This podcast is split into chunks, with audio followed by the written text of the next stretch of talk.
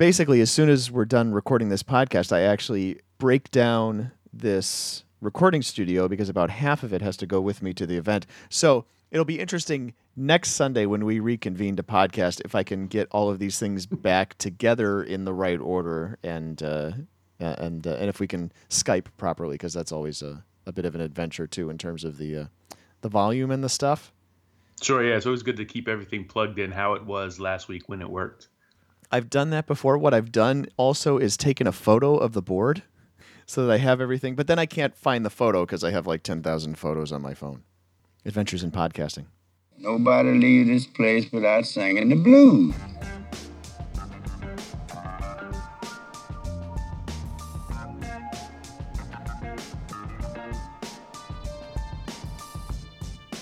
You've tuned into the D3Football.com Around the Nation podcasts. Two guys and occasional guests talking about the news in NCAA Division III football. It's the largest division, the one with the smallest schools. I'm Pat Coleman, who runs D3Football.com, and my co host, Keith McMillan, has been here since about day five. Keith, if you were a tree, what kind of tree would you be? If you can pull a Morris Day clip, I'll be an oak tree. Oak tree. When it comes to dancing, I'm the best. Saturday was one of those days where it's great to be a neutral observer of Division Three, watching games, uh, following us on Twitter, keeping up with all the big finishes. We had one of those afternoons where three tight games involving top 25 teams all came down to the finish within a few minutes of each other. We're talking about the Illinois Wesleyan Carthage game, the one between Hardin Simmons and Texas Lutheran, and the W&J Westminster game. And Keith, before we talk about the games individually, this really felt like one of those first round playoff Saturdays that uh, we talk about that we love. Sure, with so many matchups and, and, so much on the line, and then the tight finishes, it was really um, it was a lot of fun. If the first phase of the season is welcome back football, and the second is a feeling out period, trying to figure out what kind of team you know your favorite team will have this year, or what kind of who will be competitive in your conference. These last few weeks before the playoffs and before rivalry weekend are really one of the highlights of the season. And uh, I think for us, again, you mentioned you know being a neutral observer. A lot of a lot of people who listen to this podcast were, may may have been at a game on Saturday or had one that they're really interested in. But if you have one uh, that that doesn't play till later in the evening, or if you happen to be at home and you get to to jump back and forth between the games, for us, you know, between you, Frank Rossi, and I, at that point on Saturday, we were almost having to coordinate like I'm gonna watch this finish, you watch that finish, yeah. and then you watch that finish. So we make sure we see all these great finishes, and uh, we'll recap them for you here on the podcast. But it certainly was uh, a good one. You had overtime games, you had defensive stops, you had huge offensive days. Uh, it, it, really was uh, as good a week as you can ask for. Given that it was a pretty decent slate coming in, it turned out to be uh, really exciting uh, when we look back at it. It really did take three sets of eyes, three sets of uh, fingers uh, typing on Twitter, that sort of thing to keep track of all of these games. And yeah, it's it's perfect for when you don't have a rooting interest. You don't care who wins the game. You're just interested in the most exciting finish possible. Um, I want to talk about. I think we'll just kind of go in chronological order um, as in the terms of. Uh, which uh, at which time each of these ended. Uh, starting with the Carthage Illinois Wesleyan game, uh, Carthage went up in this game 10 nothing at the half. Carthage left some points on the board at the end of the first half, which um, was something that concerned me a little bit. They had a, a situation where they had a goal to go from the five and uh, wasn't able to wasn't able to put the ball in the end zone. Had to settle for a field goal. Ended up being ten nothing at the half. Illinois Wesleyan came back right out in the third quarter, bang bang, to go up 13-10. And we'll talk about one of those plays uh, specifically in a second. But Carthage, you know, struggled. They had four fourth down conversion attempts, and Illinois Wesleyan stuffed every single one of them. Carthage, uh, with about uh, with a handful of minutes to go in the game, had a 50 yard touchdown that was called back because of a penalty, and uh, just a. Uh, I guess a combination of great defensive performance by Illinois Wesleyan, struggles on offense for Carthage, but this was a heck of a football game. Yeah, it was, and and that's actually a little bit of a theme this past week where there were games that were not very high scoring games, but turned out to be pretty good games that turned on either defensive play or special teams play. You know, uh, Illinois Wesleyan had the the punt block for a touchdown, and if you get a chance to watch the play of the week reel that is in there. Um, Pat, it kind of cracked me up on Saturday because I think your my stream was behind, or you, you were watching live, and I was maybe like a minute behind, and maybe. so uh, you and I are messaging back and forth on on Slack, and uh, you said you said touchdown, and I'm like, no, there's not a touchdown. They're still on like the 40 yard line, and then then you say, no, never mind, there's not a touchdown. And then at that point, I was really eager to see the touchdown uh, and and see how it came off the board, and uh, it turned out to be a, a, pretty key play in that game. Carthage had the ball uh, twice in the fourth quarter with with pretty good chances uh, to drive down and score. And again, it was a 13-10 game, so they didn't need to punch it in, but they were right about that point on the field where you you know it's a really long field goal, especially for a D3 kicker. And uh, and you know you may you may want to go for it. They elected to go for it on fourth down. Uh, Illinois Wesleyan comes up with a big stop, and then on the final drive, a big interception to uh, to shut things down. And now, when you look at the long tail of Illinois Wesleyan season, except for the 26-13 loss to North Central, they've really had some some really outstanding defensive games. You go back to the Whitewater game, and you, and you look at a bunch of the games uh, in, in, the middle of the season, and now this one against Carthage. They really um, have a defense that they're able to hang their hat on, and it may carry them, uh, you know, into the playoffs and, and maybe a couple weeks deep. I'm looking at Illinois Wesleyan North Central, a 26-13 game back in week three. Um, you know, they gave up 26 to North Central, but North Central has thrown tons of points up on almost everybody else. And we'll get to the second half of the Bell game coming up in uh, just a few minutes. This was a, an opportunity for Carthage to kind of continue the trend over the last uh, six days or so of of uh, throwing a complete wrench into the CCIW. Uh, weren't quite able to pull it off. And it uh, we we might actually come down to a, a relatively simple tiebreaker, but uh, it it has been a, a much more interesting CCIW this year than just coming down to who wins the North Central Wheaton game. Not that that's not interesting because we love the little brass bell, but it's more interesting when there's more teams involved. Yeah, I think that's for, for everybody, not just for the neutral observers, but for the um, the teams across the conference. When right now you look at the CCIW, you have five teams in it, and it's not every year when Carthage is in the mix, when Millikin is in the mix, along with uh, Illinois Wesleyan, North Central, and Wheaton, who are generally pretty competitive. Some years it's been Elmhurst.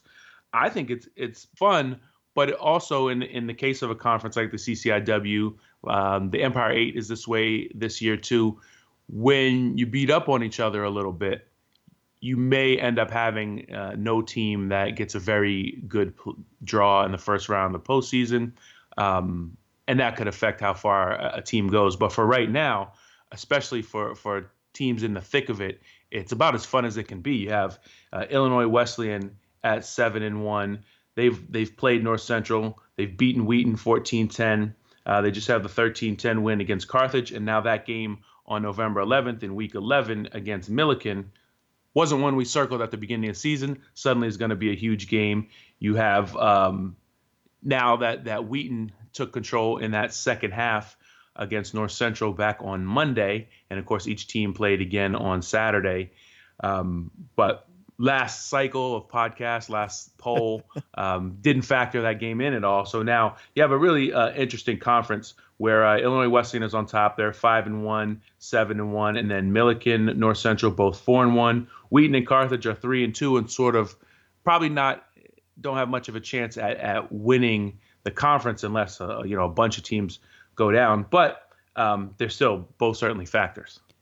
The second half of the the Wheaton North Central game, really the third quarter, just kind of blows everything out.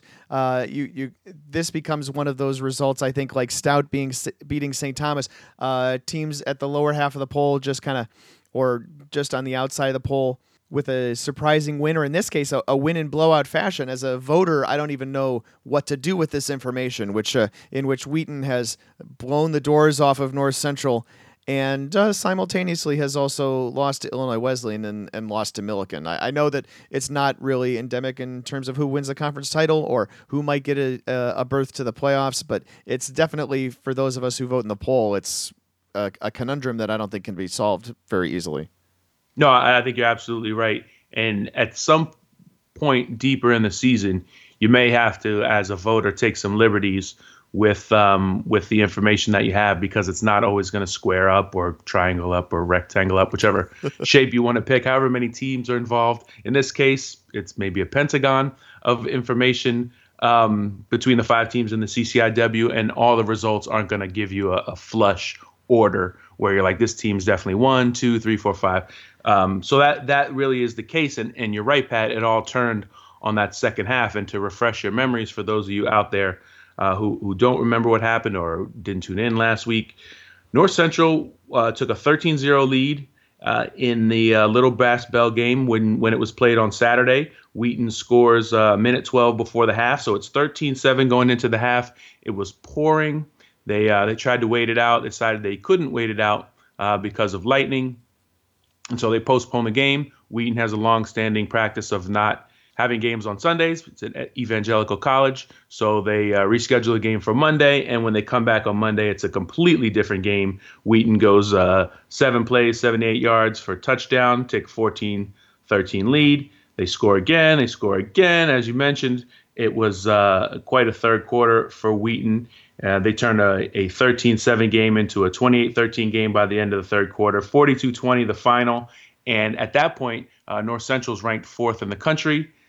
They are still ranked fourth in the country because the poll came out before the game was finished, and so we had all week to uh, to digest that and then digest another result. And uh, now here we are with a a uh, CCIW that doesn't quite make sense, with a top ten that doesn't quite make sense, and uh, I think a lot of it does trace back to that second half where had that game been played straight through, who knows how it would have finished. Indeed. Uh, one of the other games on Saturday that was coming down to the end of it, an ex- unexpectedly tight game, I would say, for Hardin Simmons, uh, playing at Texas Lutheran, and Cowboys were up 10 points in the third quarter before the Bulldogs rallied. Cowboys needed a fourth quarter touchdown and a, and a late interception to secure the 33 to 30 win. Keith, I was not expecting this to be a tight game. Um, I know Texas Lutheran is obviously bounced back off of the uh, off of the floor that they uh, plummeted to, not quite rock bottom, but somewhere near rock bottom a couple of years ago. Uh, but nonetheless, uh, kind of interesting.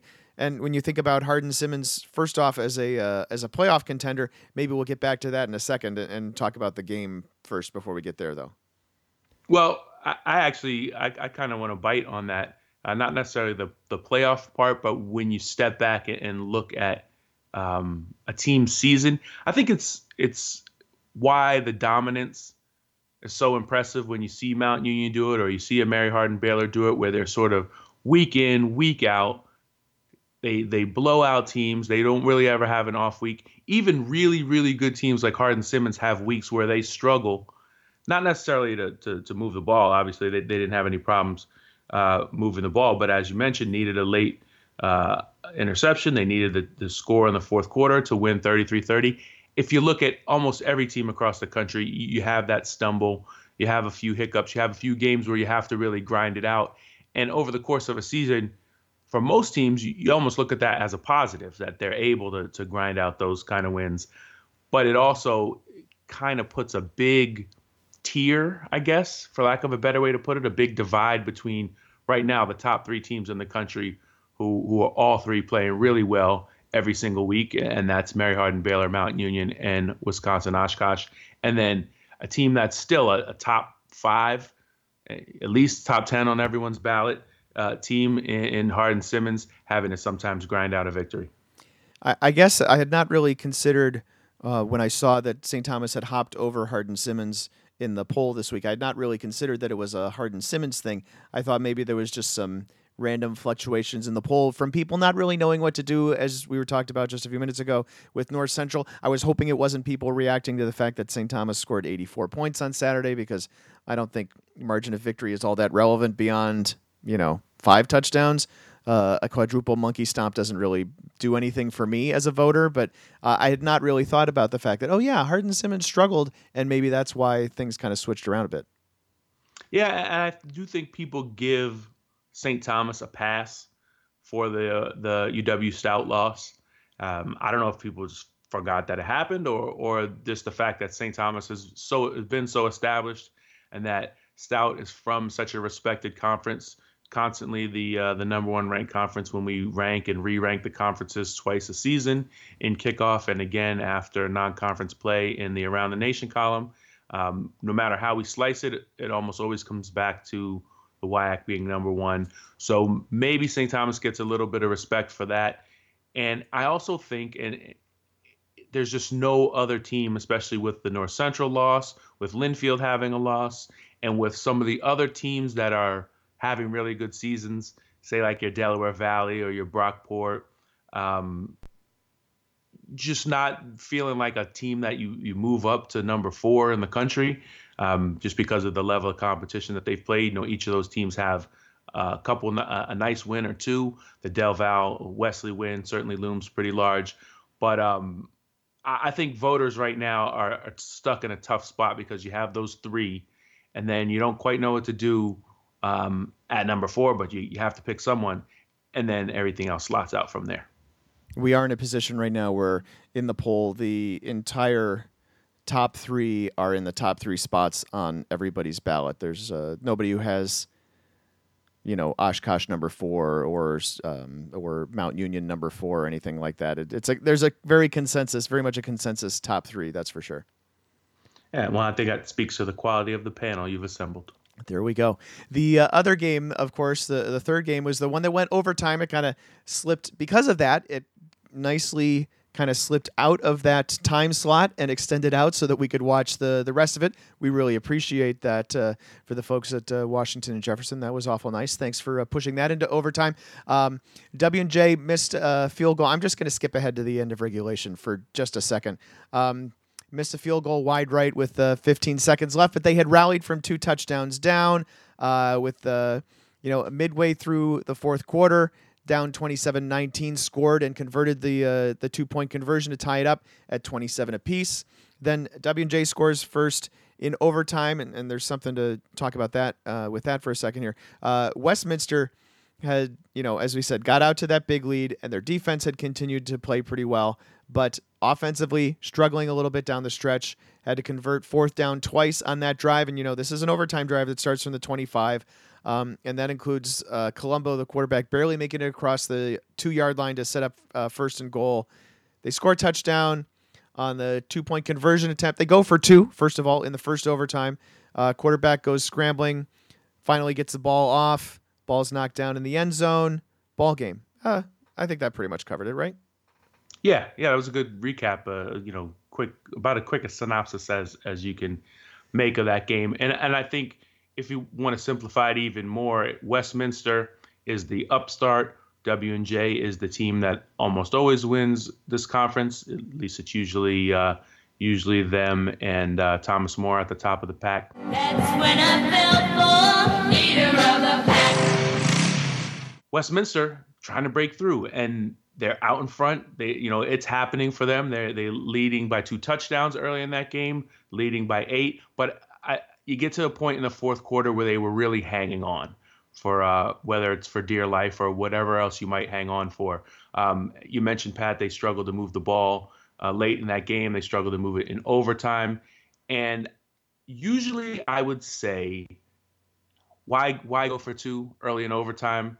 Um, you know, they, they didn't have a problem with their kicker. They kick it, play another overtime. But when your team is spent, when your team is reeling, they're they're um, they're they're hanging on. Uh, the game's at W and J, so W and J's got all the momentum. They got the crowd behind them. Um, I think it's fine to go for two in that situation. If you don't believe your team is going to outplay the other team in the second overtime, you take your shot at maybe uh, getting out of there with a win.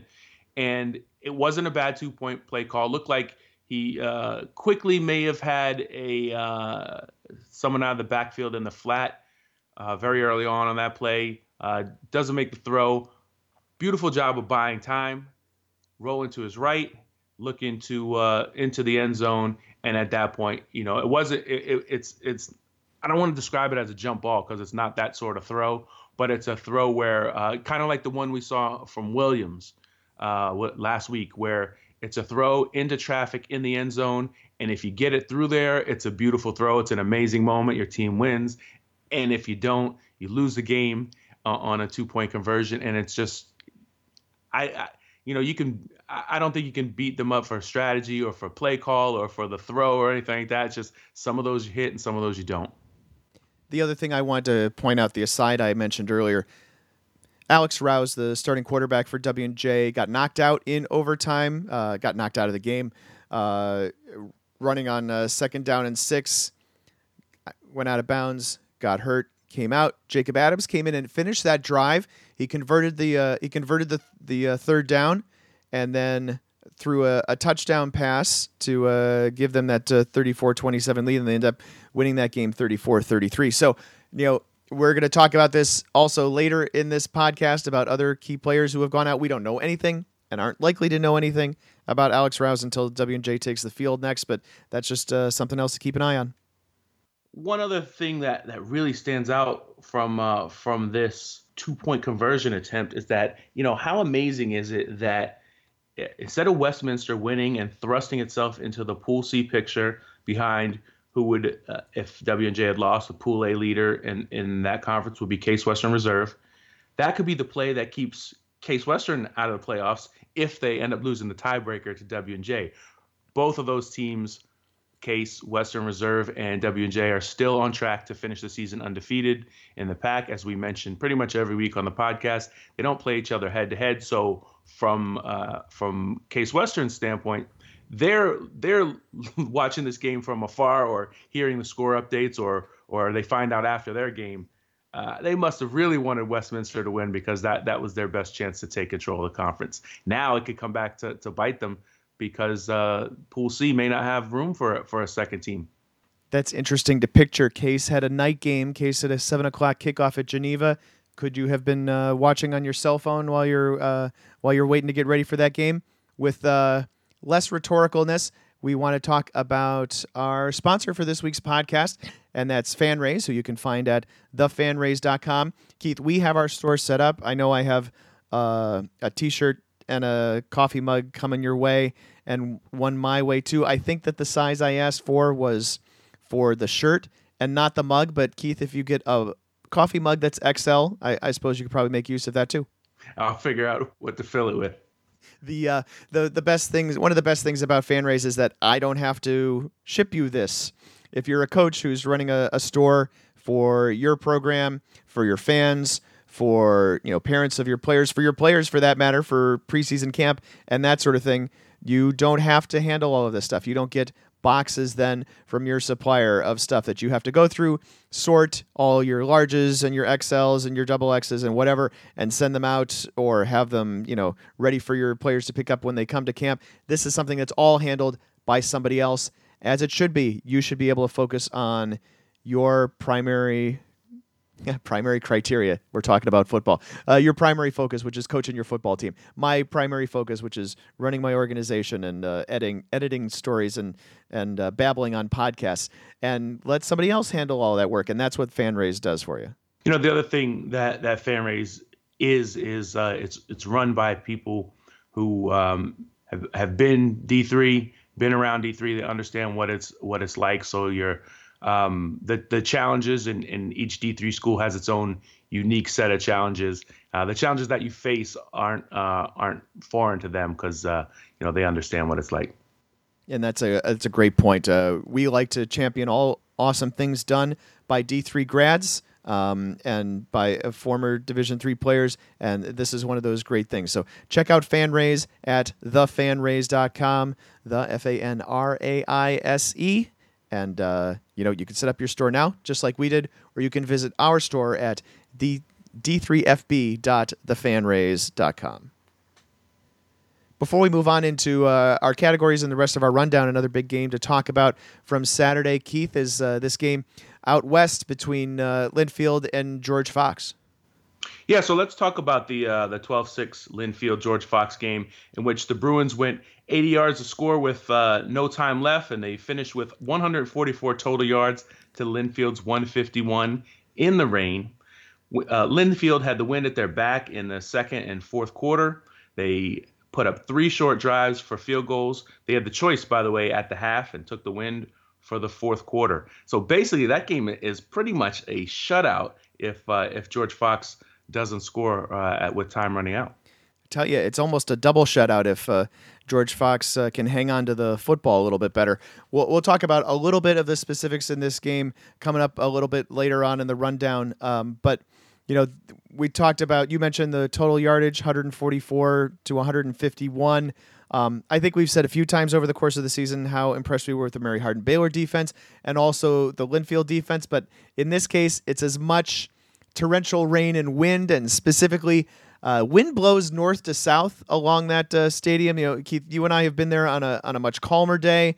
I've been there on a day in which I really wish the Cat Dome actually were a dome um, because uh, what it is is really just a covered grandstand, which is not all that unusual in Oregon, by the way. Um, but it was it was just as much that as uh, as the defense. But for uh, for George Fox, I want to talk about George Fox impact too before we move on.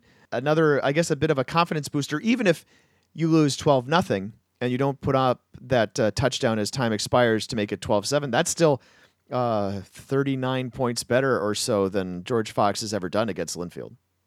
Yeah, I mean, they clearly belong on the same field as UW Platteville, a 30 28 loss back in week one, and Linfield here 12 to 6. Now, they might not make the playoffs.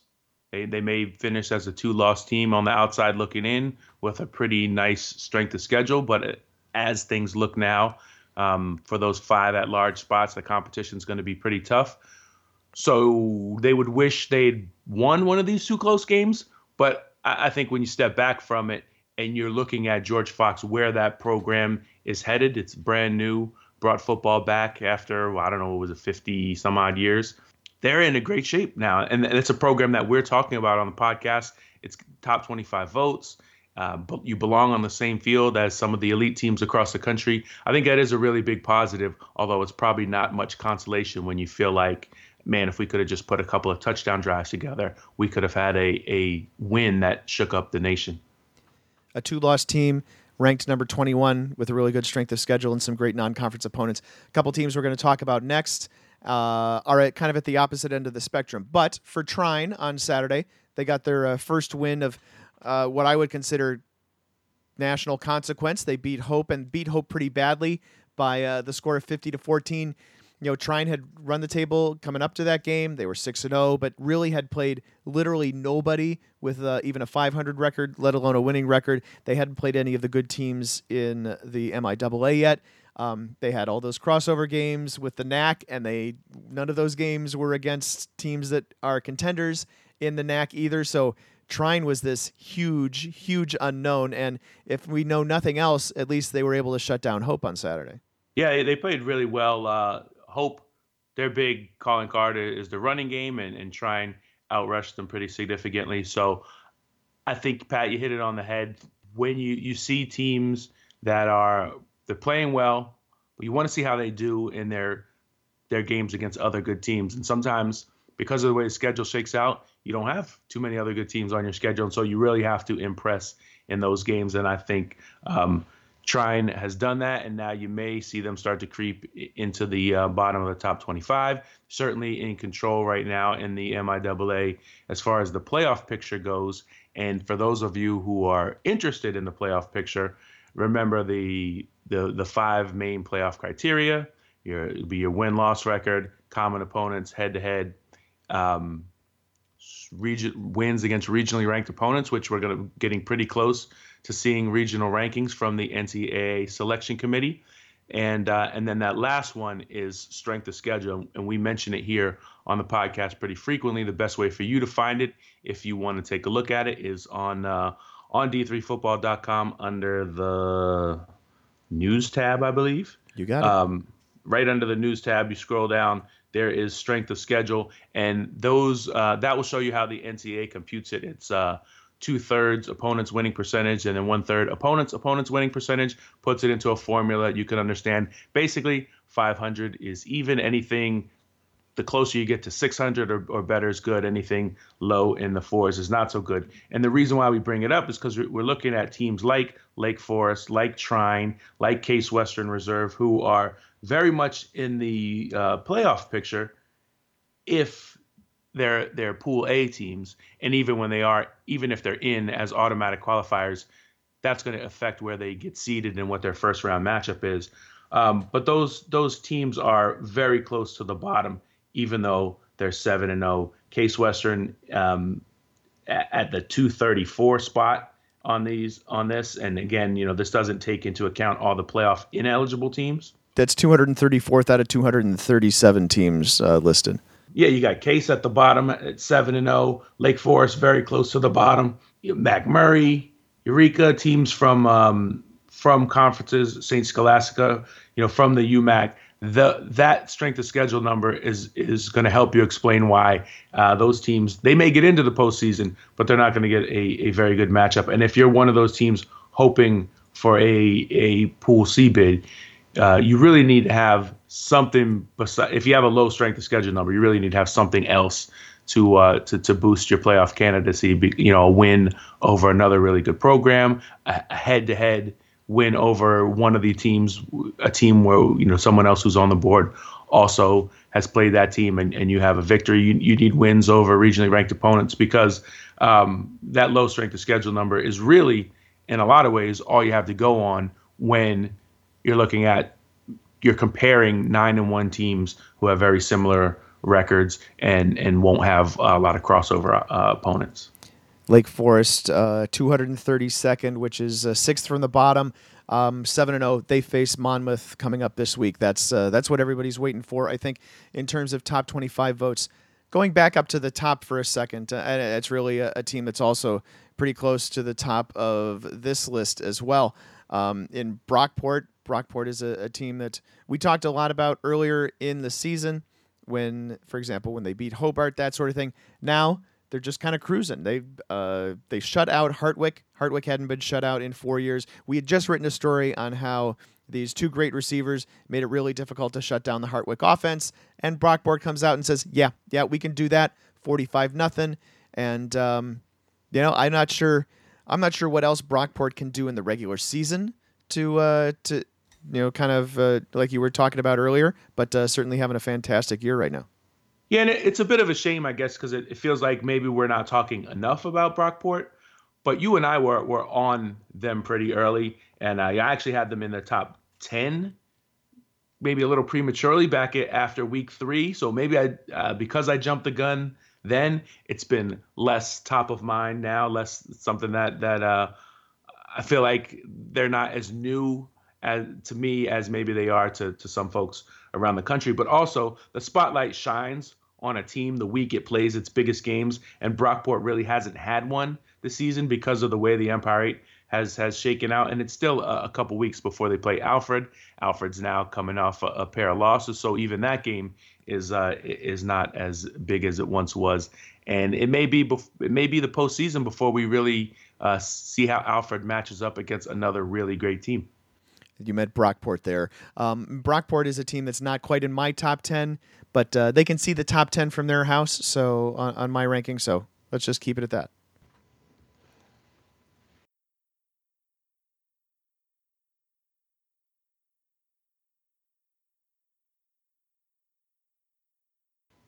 Time for game balls. And Keith, I'm giving my game ball to Duke Mackel. He's a safety for Linfield. On a day in which the Wildcats scored three of their four field goals on short fields, it was Mackel who created two of those. First, he blocks a, a Jason Santoni punt, sets up Linfield on the George Fox 18 yard line. Uh, four plays and three yards later, Willie Warren kicks his first field goal of the game. Uh, later in the second quarter, Mackel knocks the ball out of George Fox quarterback Grant Schrader's hands as Schrader's trying to escape his grip. Schrader, good second, third effort, except when he gets the ball knocked out of his hands by Mackel. That sets up a, uh, Linfield on the 11.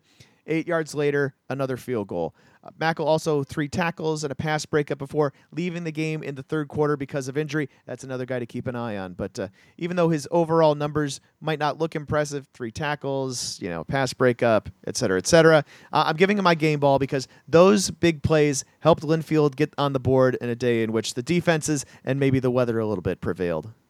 I'm going to give mine to the entire defense and special teams of Wittenberg, which prevailed against DePauw 52 6 on Saturday. I watched a good bit of this first half, Pat, which was uh, supposed to be a game of the week worthy clash of 6 and 0 teams. Only one delivered, though, in one of those everything that can go wrong does kind of games or go right, depending on perspective.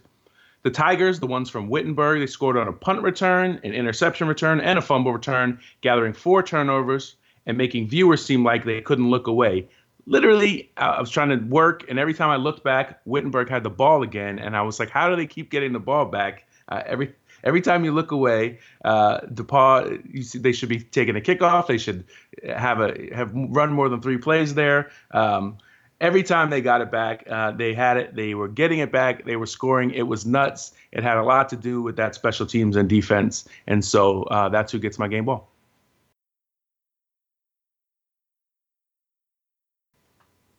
Team on the rise in my ballot, Keith, is that Wittenberg team. I, this game finally gave me the confirmation I needed that they were worthy of the top 15 spot that uh, everybody else was giving them, or at least enough other people were giving them.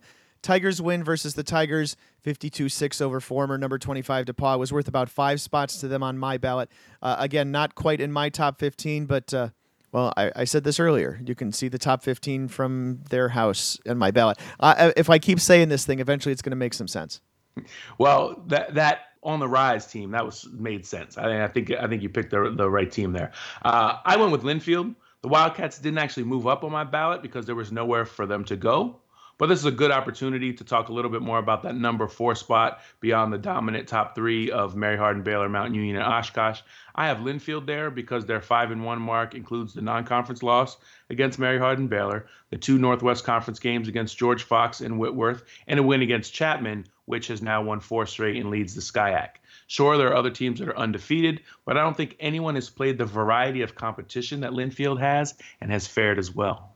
Now you've got me trying to load up my ballot, and I don't think I can load the ballot up fast enough to figure out who my number four is without getting to the point where I would. Oh, St. Thomas.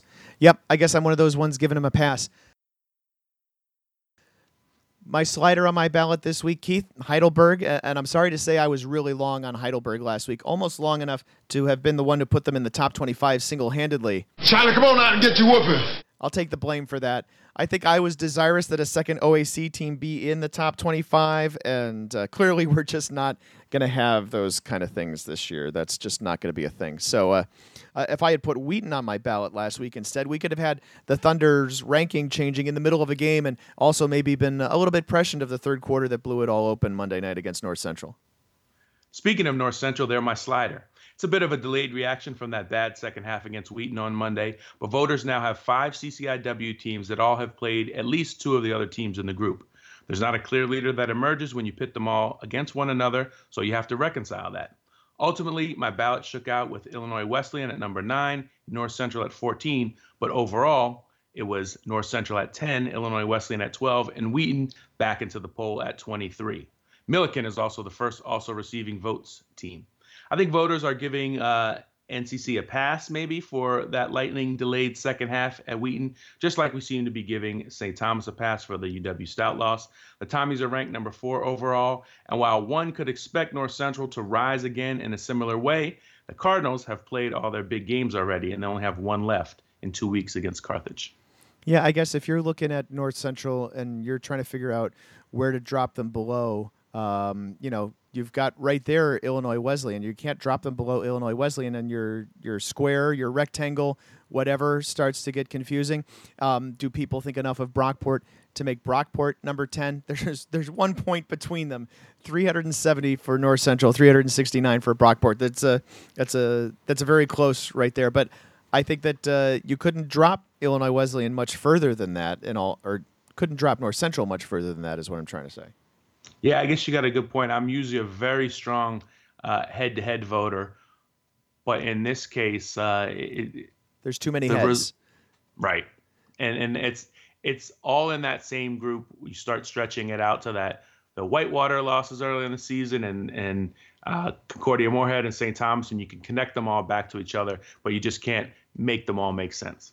There is no Pepe Sylvia. The man does not exist, okay? So I decided, oh, buddy, I gotta dig a little deeper. There's no Pepe Sylvia. You gotta be kidding me. I got boxes full of Pepe. I, I now have this uh, conspiracy theory on my wall. We have all of the things uh, uh, posted up on the bulletin board, picture of each team, and a, I, I ran out of red string.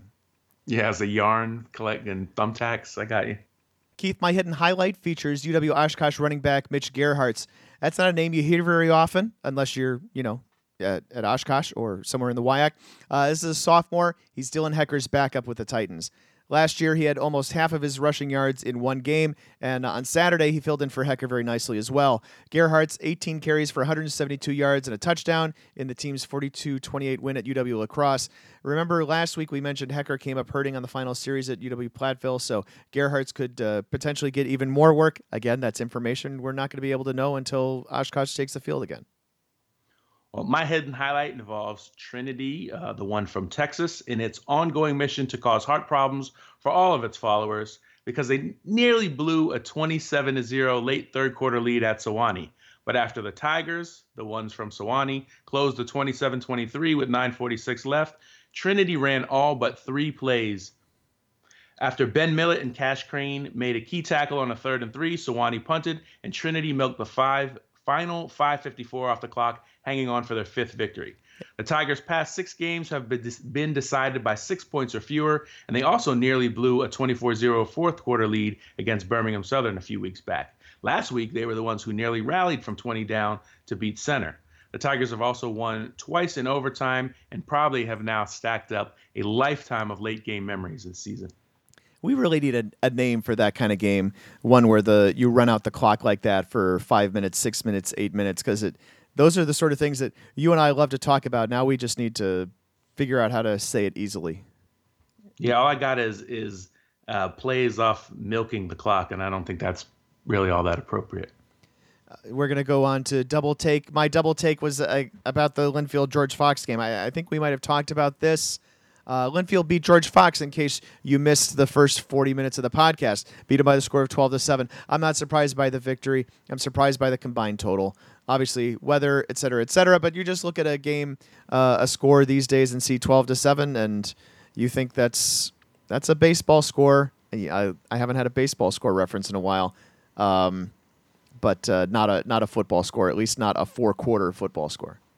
If there was a uh, around the nation podcast drinking game, though, Pat making the baseball score reference would definitely be a cue to uh, to to tilt the cup back. Yeah. Well, while we're talking about low scoring games, you could also add Hampden-Sydney only scoring six points against Washington and Lee. That's a, a school that's been known for its high powered offense for the past 15 years, maybe longer. Uh, or Ohio Northern 7, Muskingum 6, another low scoring game uh, on Saturday. But I'm going to take for my double take Marietta whomping Heidelberg.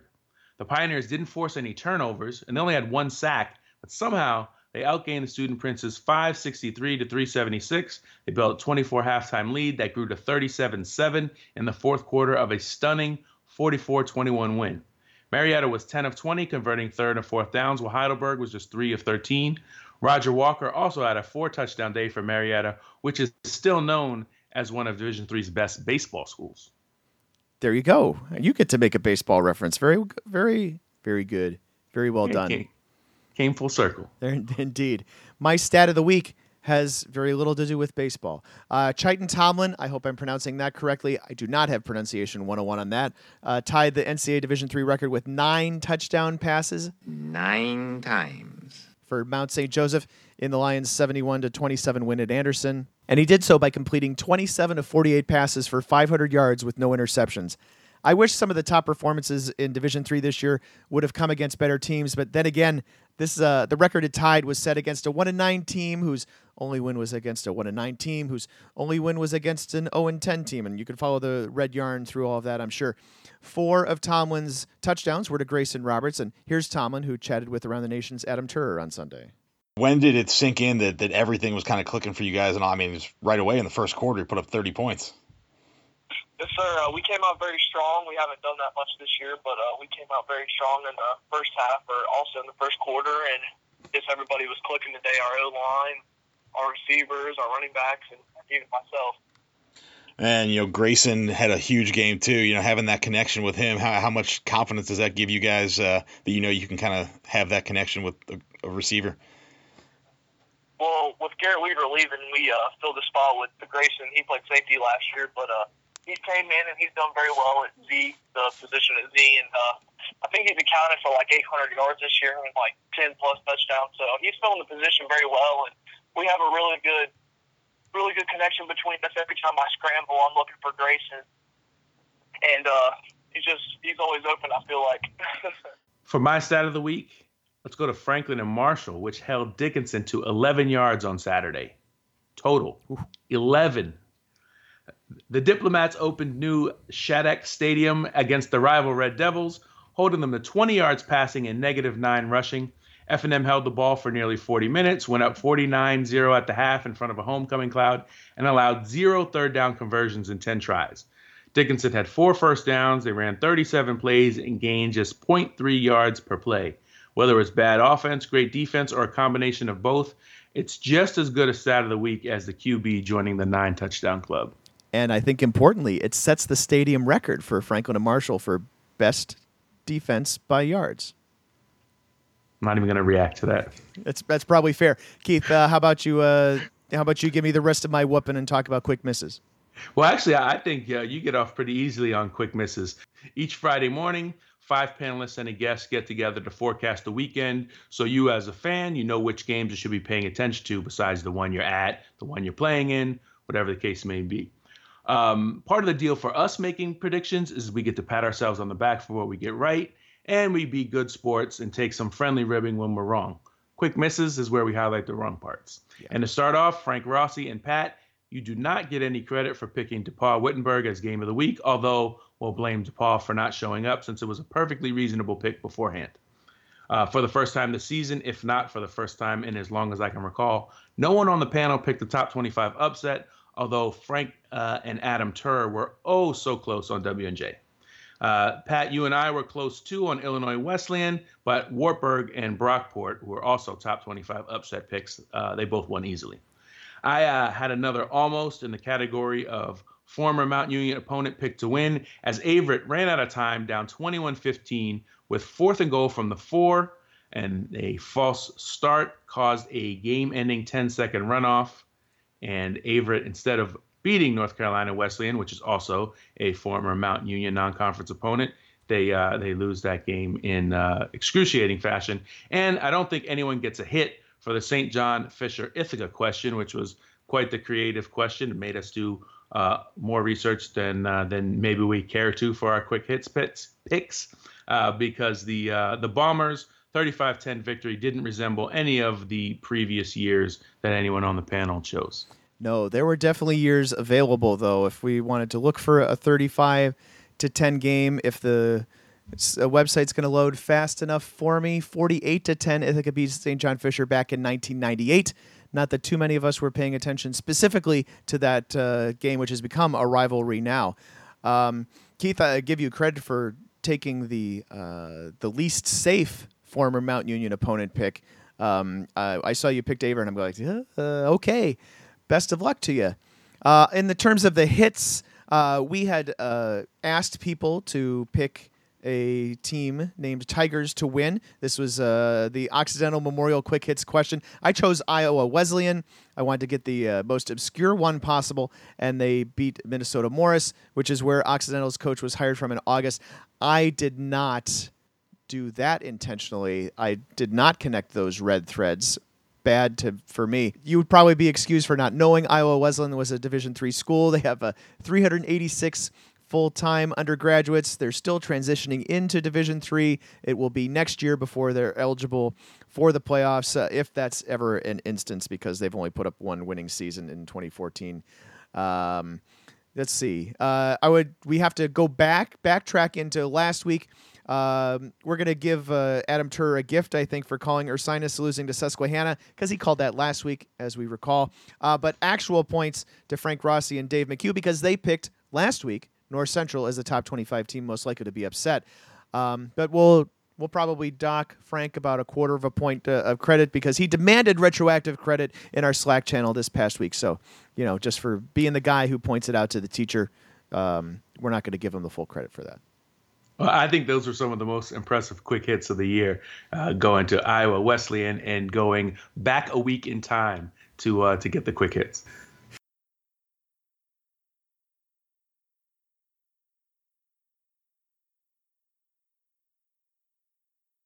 Every week we throw it there on Sunday nights. A reminder that you can ask us a question on Twitter, which we will answer on the podcast. You can also answer uh, ask us several questions, which we will not answer on the podcast. We might answer them in Twitter, but if you were going to ask us who wins a national title, we're not going to answer that.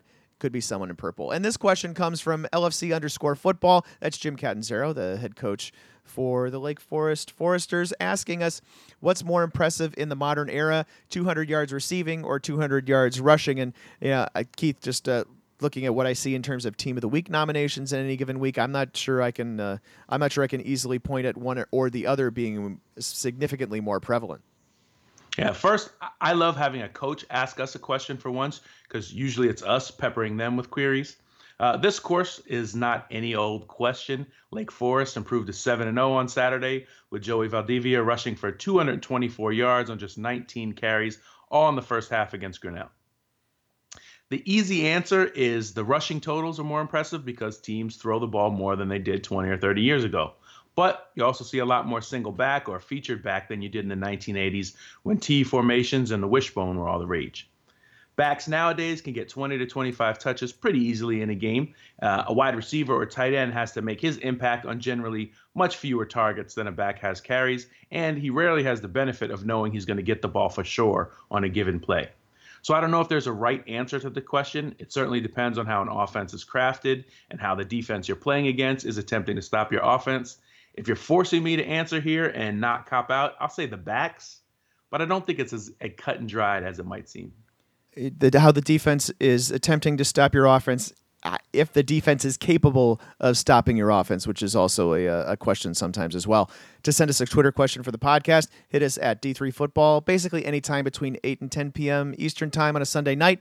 We'll take the one we deem most interesting, and we might respond to you on Twitter as well. If you're not interesting enough to make the podcast, that's not necessarily that you're not interesting. It just means, Craig Brickspear, we might have answered your question most recently, maybe twice already this season, and – we weren't going to do it a third time. But if you listen back through the podcast, sir, you'll probably hear the answer to your question kind of peppered throughout the first uh, 30 minutes of our podcast. Keith, before we move on to uh, some of the uh, some of the more thoughtful, no, that's not a very good way to say that. But before we move on to every thought of yours, two of the big stories from the past week we have to catch back up on before we uh, get out of here. Occidental uh, at least didn't wait until Friday this time earlier in the week. They called off the entire season. Occidental football for 2017 is done. I don't know. I'm uh, I'm not super thrilled about that. I don't uh, like when we lose a Division three football team anywhere, and I'm a little bit concerned about where Occidental football goes from here. Well, the the thing that really stands out to me is just how quickly it all happened. Because Occidental, if you would have asked, I don't know, two, three years ago, if you would have if you would have had you and I pick a D3 program that was going to cancel its season in the next two or three years, I don't think we would have picked Occidental. There's certainly some schools we we uh, could see coming. Some some schools have um, money issues or their program uh, doesn't have a lot of players on a year-to-year basis. But Occidental is a healthy institution. It's been a healthy football program for the most part up until recently, and it was sort of these uh, certain things that happened uh, in in a row. And then, you know, when you talk to people on the inside, they feel like maybe there's a lack of institutional support for football, and uh, and that hurts. Certainly wasn't easy to to go through the coaching changes and to, to bring on a new guy in August. And even though in the times that that Adam Turer has talked to him, he's been uh, fairly upbeat about what would be a pretty terrible situation. You you wouldn't blame someone for saying I, I want to go back to my uh, uh, my uh, other job or pick some you know go just go somewhere else and forget about this thing. This was a terrible move. You know, uh, Rob Cushman hasn't said any of that, and and I, I think Occidental probably has still potential to be a very good football program. Um, again, it's a well-known school. It's in uh, the Eagle Rock section of Los Angeles, so it shouldn't be, in theory, hard to attract football players. Um, you know, obviously you're looking for elite student athletes, not just elite athletes. Um, and, and California has a ton of those already. But I, I think it's fairly disappointing, but it also is, is somewhat baffling because there are plenty of schools Pat, that you and I could name where you wonder how they keep the football program afloat, but Occidental shouldn't be one of them. The uh, other story, of course, is this back and forth and back and forth at Albright on the team, off the team, reinstated and then you know, of course, reinstated doesn't mean that uh, that your backup quarterback has to actually come back to the team because that was not a, a place he felt necessarily was uh, a good place for him to play football any any longer for some reason. Yeah, I mean, I think that's not even all that surprising, uh, and I think in uh, in the the quote that uh, I read in the Reading Eagle from uh, from Jari Durant is that when he um, you know, if maybe the, the, it had been sorted out quickly, there may have been an avenue to, to come back on the team. But uh, that that week where he sort of, um, I don't want to say hung out to dry because you know, obviously he made his choice and uh, and the team made its choice. But there was, um, know, I, I guess just you know bad bad feelings. It's hard it's hard to pretend that all didn't happen and then go back on the team and and for you know, for lack of a better way to put it, go to war with each other on Saturdays um, when you know you're openly calling out whether you trust one another. Um, you know, the school. I think that the school president has made a, a pretty serious effort to try to rectify the situation with the, the school community. Um, I think the football program, you know, they may just have to kind of take their lumps for a little bit and, and move on. Um, but I don't. I think it probably made sense for the team to move in the in the in opposite direction. Uh, the the team and and uh, and Durant. Now, I don't know what happened to the two other players who got pulled into this, suspended, and then offered a spot back on the team. To be totally honest with you, I, I, I lost track of that uh, that string that that red yarn thumbtack to to to that part of it. Um, I think at this point it's kind of a, a I don't know. I don't want to say old story, but it, it's it's you know what happened happened, and, and both sides now have to to pick up the pieces and move on.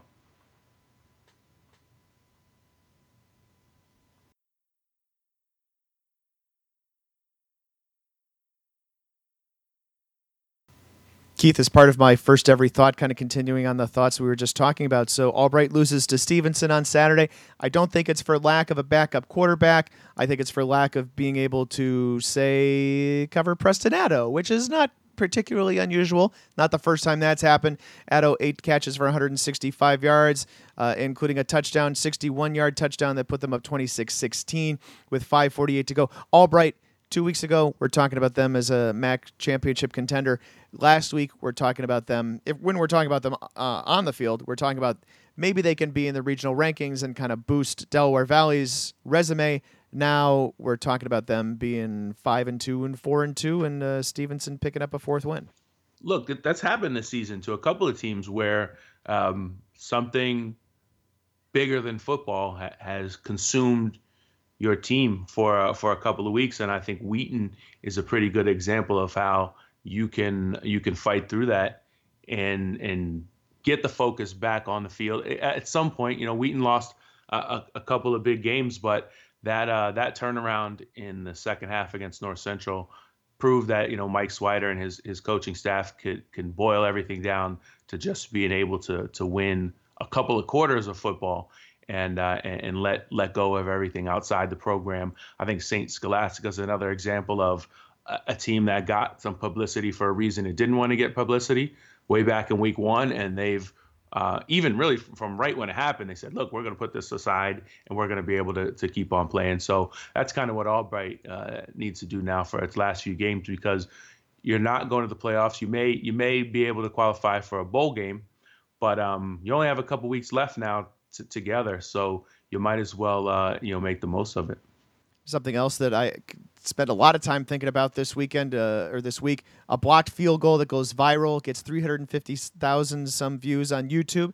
By the way, that was awesome. Thank you everybody for watching that on YouTube. Because um, that's like 20 times as many people as listen to this podcast. But now we got blocked kick, blocked field goal returns coming out of the woodwork. Nice returns from Cortland and from Birmingham Southern this weekend, and Aurora for that matter. Uh, defensive return of a blocked PAT. Until you can do it with your kicker, and your kicker can advance into the end zone. I'm sorry, it's not going to be. It's not going to be a Skylar. Not going to be Skylar Narig for Wabash. Yeah, that was a heck of a uh, play of the week reel this week. 17 plays in uh, in the play of the week reel. Hey, uh, Pat, raise your hand if you had Union running off seven wins after their season opening 20 to 6 loss to Husson. Uh, Keith, Frank, Keith, we do not do this podcast on video. I don't know if you're aware of that. That's somebody else. I mean, if you raise your hand fast enough, we might be able to hear the whoosh sound. No?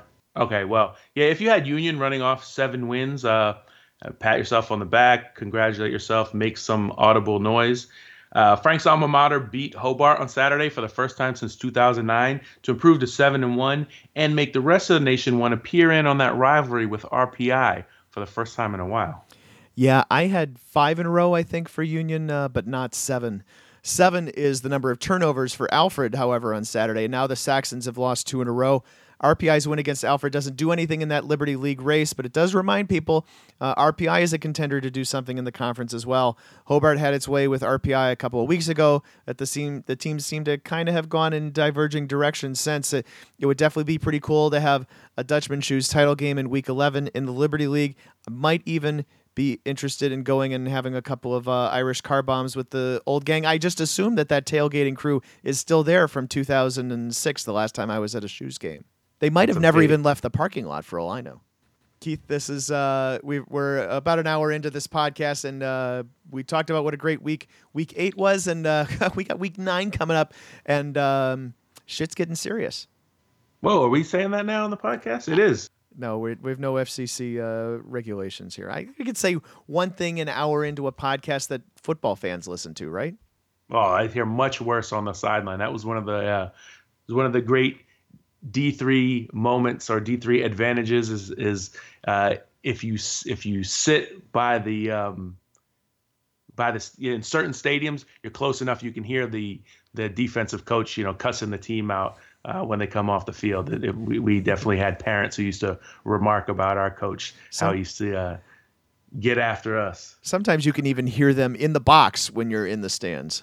Oh, that's by far worse. Actually, the, the, the box I think is worse than than the coaches on the sideline. Those guys, you know, you could they're they're like throwing clipboards and they're like, "What are you freaking doing? I told you practice this all week. I told you he was gonna throw the double pass." You know, their pencils coming out the window in front of you. It, it, it's that you don't you don't get to see that uh, the the fans and, and the listeners, but it's pretty I, hilarious. I feel like you're talking about a Catholic game now. no, I mean I I this I've heard this across the country no discrimination to any particular.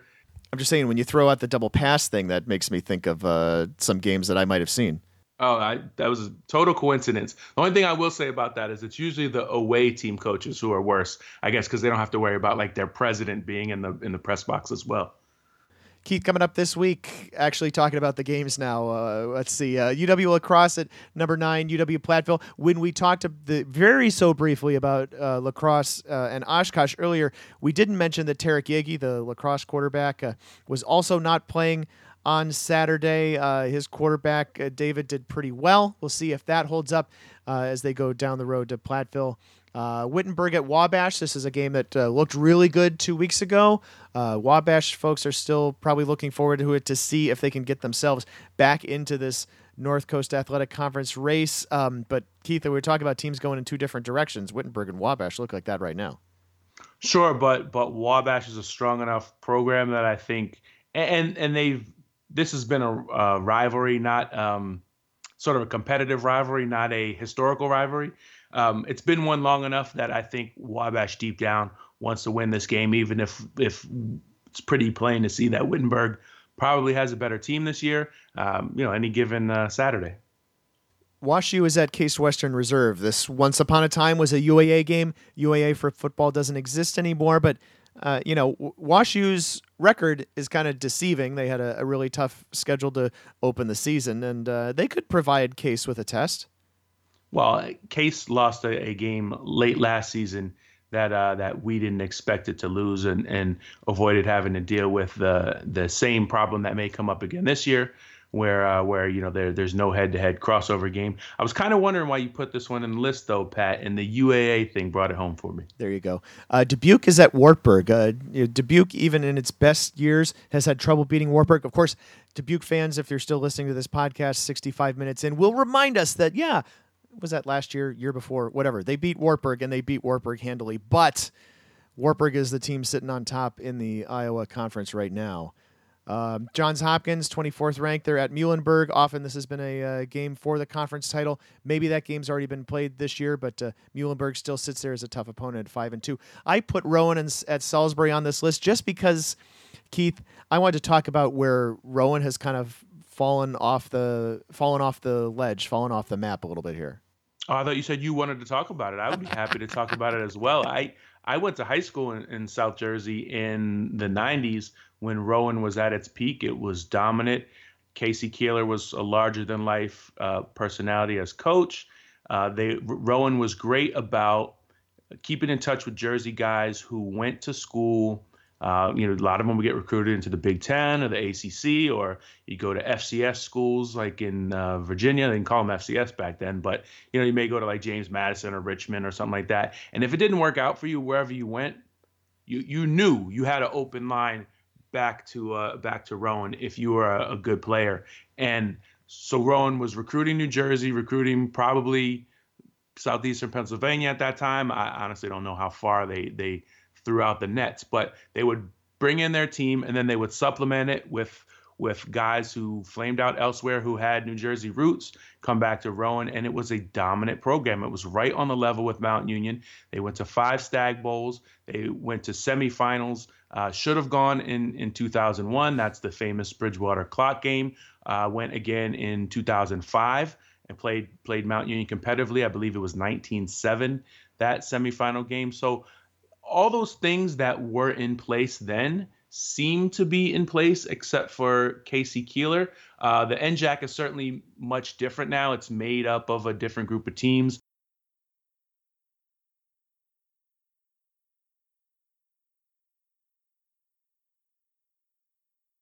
And maybe the rise of, of Wesley cuts into South Jersey recruiting a little bit.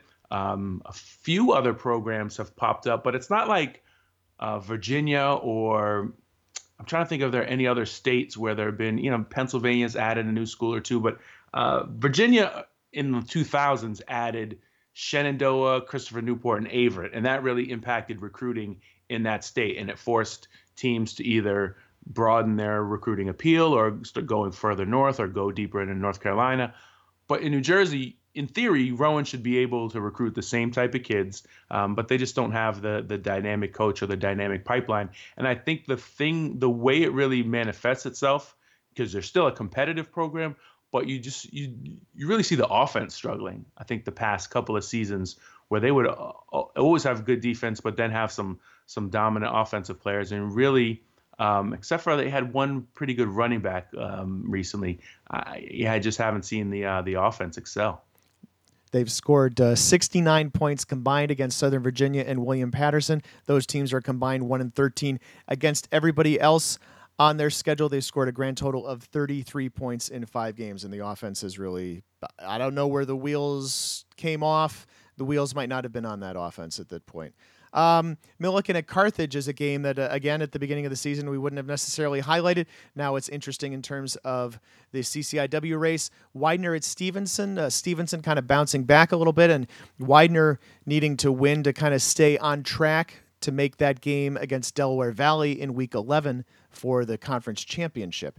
Uh, St. Scholastica is at Eureka. This is a game that has um, UMAC conference championship implications. St. Norbert is at Macalester in a uh, Midwest Conference North game, and we talked about the Monmouth Lake Forest game in the Midwest Conference South. I do like that the championship game is back in that 12 team conference this year. Yeah, and and the I guess disappointing, for lack of a better word. The thing about it right now is um, looks like the best two teams in that conference, or at least the most the two most successful teams so far, are, are on the same side of that thing. So whoever wins uh, Monmouth at Lake Forest this week probably plays the the St. Norbert Macalester winner in uh, in the title game and probably goes in as the favorite.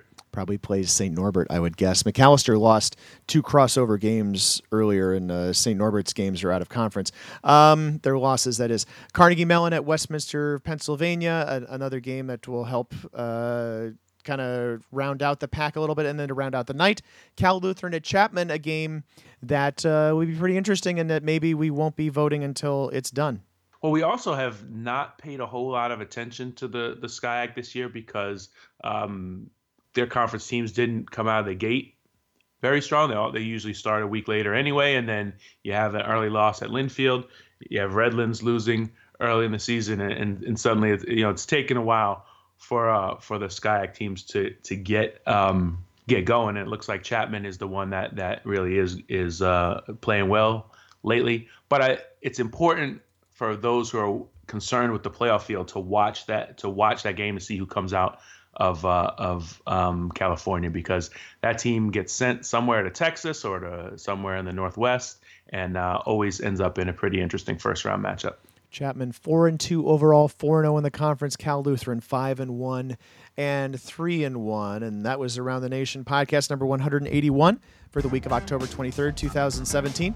Thanks for listening, and keep an eye on the rest of our coverage throughout the week. If you like this podcast, thank you. Thank you. We like you too. But please consider rating it in Apple Podcasts or Stitcher or, you know, Podcasts R Us, wherever you get your podcasts, because that will help other Division Three football fans find it. The executive producer of Around the Nation podcast is Pat Coleman. Production assistance provided by Dave McHugh. Our theme music and uh, all of these other little music things by DJ Mentos, whom you can find at djmentos.com. DJ M E N T O S. Thanks to our guests, Chiton Tomlin and uh, Sports Information Director Blake Watson, for their assistance on this edition of our show. Also, thanks to Ryan Carlson of CatDomeAlumni.com. And of course, thanks to the creator of the Around the Nation podcast on D3Football.com and my co host, Keith McMillan. You can reach us to talk more. You know, Keith, I just rattle that off by rote every week, and I am I am more grateful than my tone of voice sounds. And now I'm just in credits mode. You can reach us to talk more about Division Three football on Twitter using the D3FB hashtag. I'm at D3 Football. Keith is at D3 Keith. We have a message board devoted to Division 3 sports, so join the conversation by registering to post with a valid email address at d3boards.com, and you can follow d3football.com on Facebook. We have all sorts of new content at d3football.com each week during the season, so keep an eye out for the d3football.com play of the week on Mondays, around the region columns on Tuesdays and Wednesdays, Adam Turer's around the nation column on Thursdays, our weekly quick hits predictions on Friday, and wall-to-wall game coverage on Saturdays, then snap judgments from Adam Tur on Sunday, and the thing everybody likes to complain about on Sunday. That's the top 25. So Having I, to wake up for work on Monday. that's that's one of my least favorite things to do, especially because I'm going to be editing this podcast and, uh, until about three in the morning. Especially because I already basically had my idea for the front page graphic done, and now I I think I have to go out and find some red yarn to strew all across it because that was kind of the thread running through the whole podcast. Can you steal a HBO Sopranos picture? I, I that's can't steal anything. I can just kind of deconstruct things and make them look different. oh, fair use.